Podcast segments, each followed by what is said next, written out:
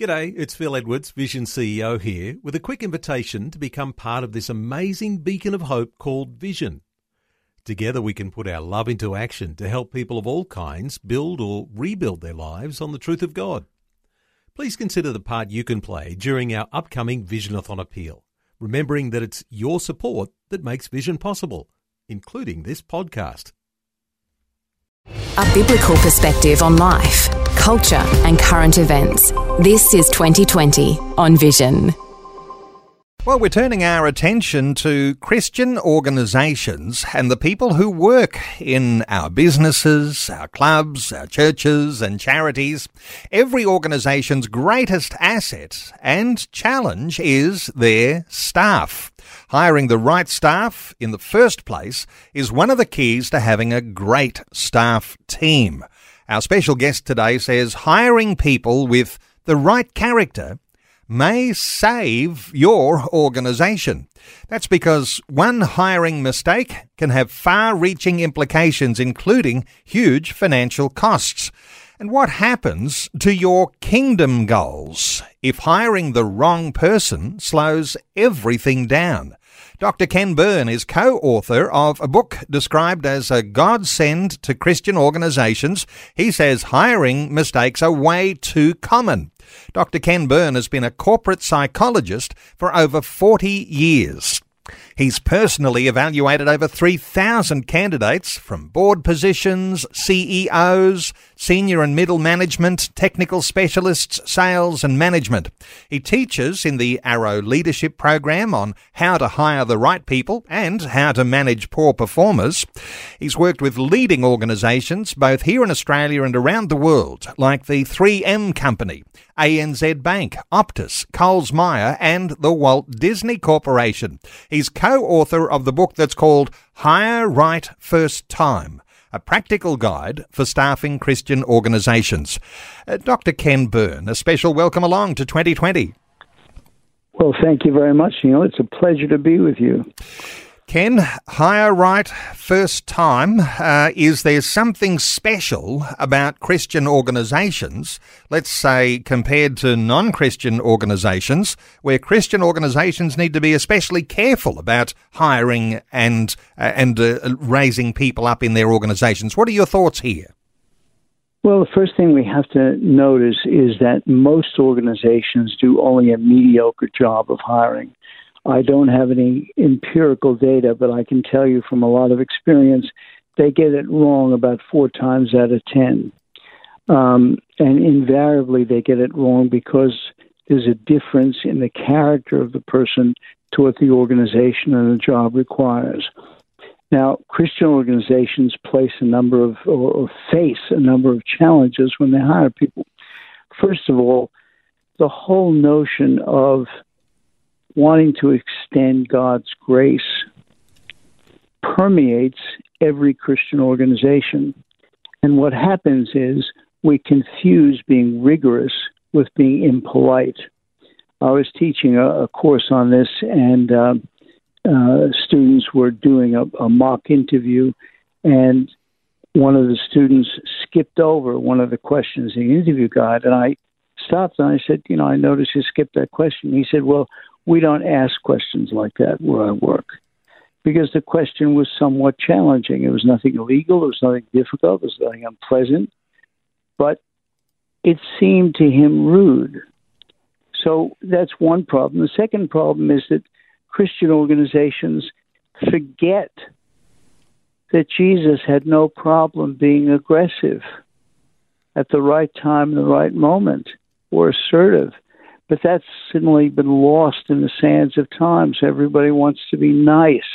They want to be helpful to the candidate. So I've seen people give the candidate the questions in advance and say, go and study these and come back and give us your answers. Now, that is naive. Uh, in, the, in the real world, someone doesn't come to the pastor and say, uh, Pastor, I, I have a real problem because I noticed that someone here I think is offending against children. So could you go away for 20 minutes and think about how you'll handle that and then come back and talk to me? You know, just the real world doesn't work that way. Um, The other problem is that Christian organizations are very quick to hire, as most organizations are. There's time pressure, there's other things to be done. It seems like a distraction from, from your real job, and yet they're very slow to fire. We, we go through thinking, well, maybe a bit more training, or maybe a bit more guidance, or maybe we haven't really given them a fair go here. When it's abundantly clear the person is not capable or not suited for the organization. So, one of the things I teach is hire very slowly and fire quickly. So, these are things which are unique to Christian organizations. And Peter Corney and I, who's written the book with me, were convinced that a lot can be done to improve the hiring practices in Christian organizations. You know, I think there's going to be listeners hearing those comments and saying, that's a breath of fresh air because there's this confusion, isn't there, between being nice and being good. And sometimes we think that as Christian believers, uh, Christian business owners, Christian leaders in our organizations, that that being nice is a part of the fruit of the Holy Spirit, uh, when in fact uh, there needs to be a toughness in there. I wonder if you've had much reflection because you mentioned, you know, Jesus actually wasn't always nice, but actually was, uh, you know, oftentimes uh, quite, you know, aggressive or had no problem with being aggressive. I think your words were. So let's yes. just let's touch on that because uh, that uh, no doubt will be a, a breath of fresh air too to listening ears. Well, let's let's think about how Jesus dealt with being challenged by the Philistines. He didn't say, "Gee, fellows, I'm terribly sorry. I've, I've, you know, I've broken the rule about working on a Sunday. I mean, he just gave it to them right between the eyes, very nicely and very tactfully. When Jesus went to the temple and overturned the tables because he saw the corruption that had invaded the temple, he didn't think, well, gee, maybe this isn't so nice. And the underlying problem is that people confuse hiring and they neglect to consider the effect that the new person is going to have on the team they've built. So you spend time, you have a group of, let's say, five or six people who get along really well, and now you're going to bring in a stranger to this group, and you're going to bring them in because, gee, they seem like a nice person, and they were referred by Fred, and we know Fred's a good bloke, and he wouldn't send us a bad person. And then the person comes in and creates havoc that's not doing anybody any favors. So the the the the rigor has to be applied before you let someone in the door, and you have to be persuaded that this is a person who has the right character and who will fit the culture of the organization. Now, sure, skills are important, and we're not in the business of training somebody to be an accountant, or we're not training someone to be a pastor. We have to have certain skills there. But all things being equal, I've seen many people fired, and I've never seen anyone, with one exception I can think of, I've never seen anyone fired because they couldn't learn the job. Invariably, people get fired because their character or their values don't fit with the organization. So the emphasis on the screening should be discovering who is this person behind the mask that they put up. So we've got hiring and firing in this equation too, although we'll lean towards the hiring because this is where real wisdom comes in your book. And as you say, oftentimes Christian organizations too quick to hire, but slow yes. to fire.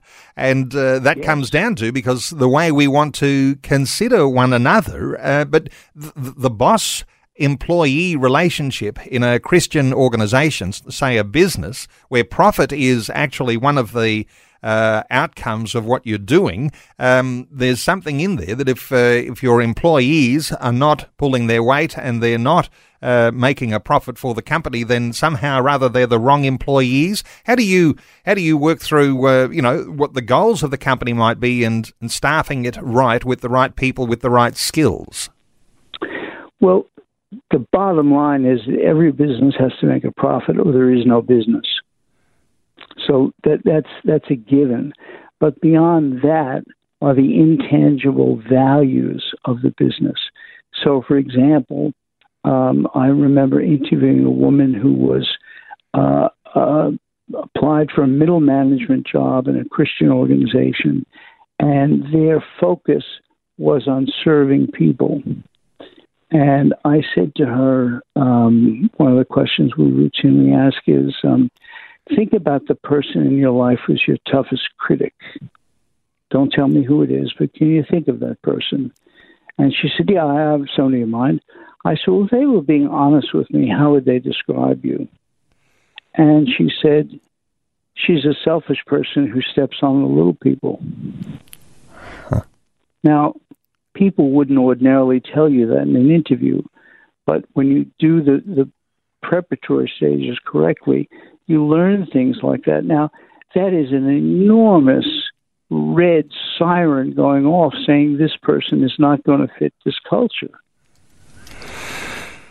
Most of the conversations, does it does.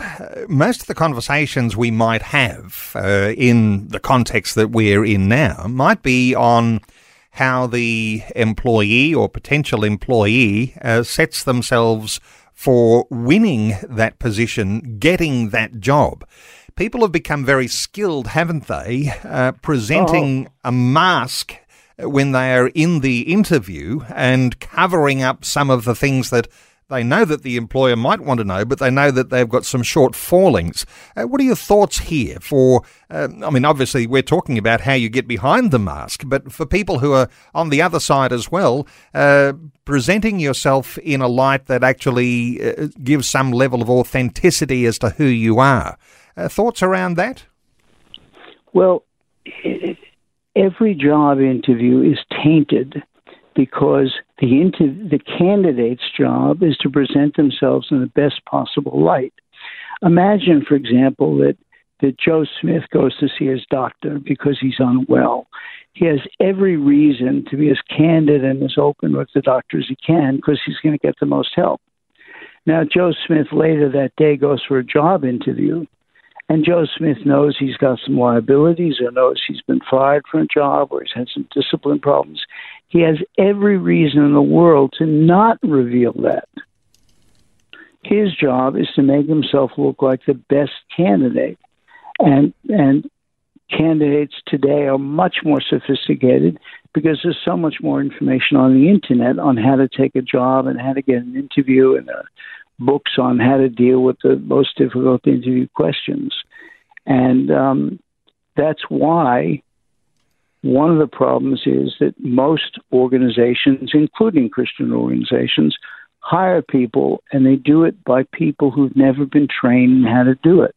There's an assumption that, well, I'm a good judge of people, so I can't be fooled. And that is enormously misleading because you're not seeing the real person, you're seeing the mask. Okay, mm-hmm. so mm-hmm. the need for mm-hmm. training for the person who does the hiring and firing in your organization to be able to see through some of the masks that come with people who are in that interview context. Let's get practical uh, in our conversation here uh, because we're talking about the employer here. We're talking about businesses, uh, Christians who are in perhaps in whatever organization, be it a club, be it a church, be it a charity, wherever you're employing people Pra- practical thoughts. What are the thoughts that you like to come around uh, for the one who is doing the hiring uh, to be able to see through some of those masks? Well, first of all, you need a structured hiring system that's prepared long before you begin your recruitment. So that means you should know in advance what are the steps you're going to take. And typically, it's steps like screening resumes so who's going to do that, and how are you going to decide who you advance and who you don't advance? Then becomes there should be if, you have any number of applicants, there should be a telephone interview, and you should know in advance exactly what questions you're going to ask of each candidate, and each one gets asked the same questions with appropriate follow up. Then you should have your interview system set up, and the interview should begin with very easy questions that the person will have no trouble answering. but yet are still revealing. So, for example, how did you decide to apply for this job?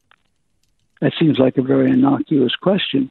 But what you want to find out is is the person coming to you because they're attracted to your organization, or are they looking to get away from another job?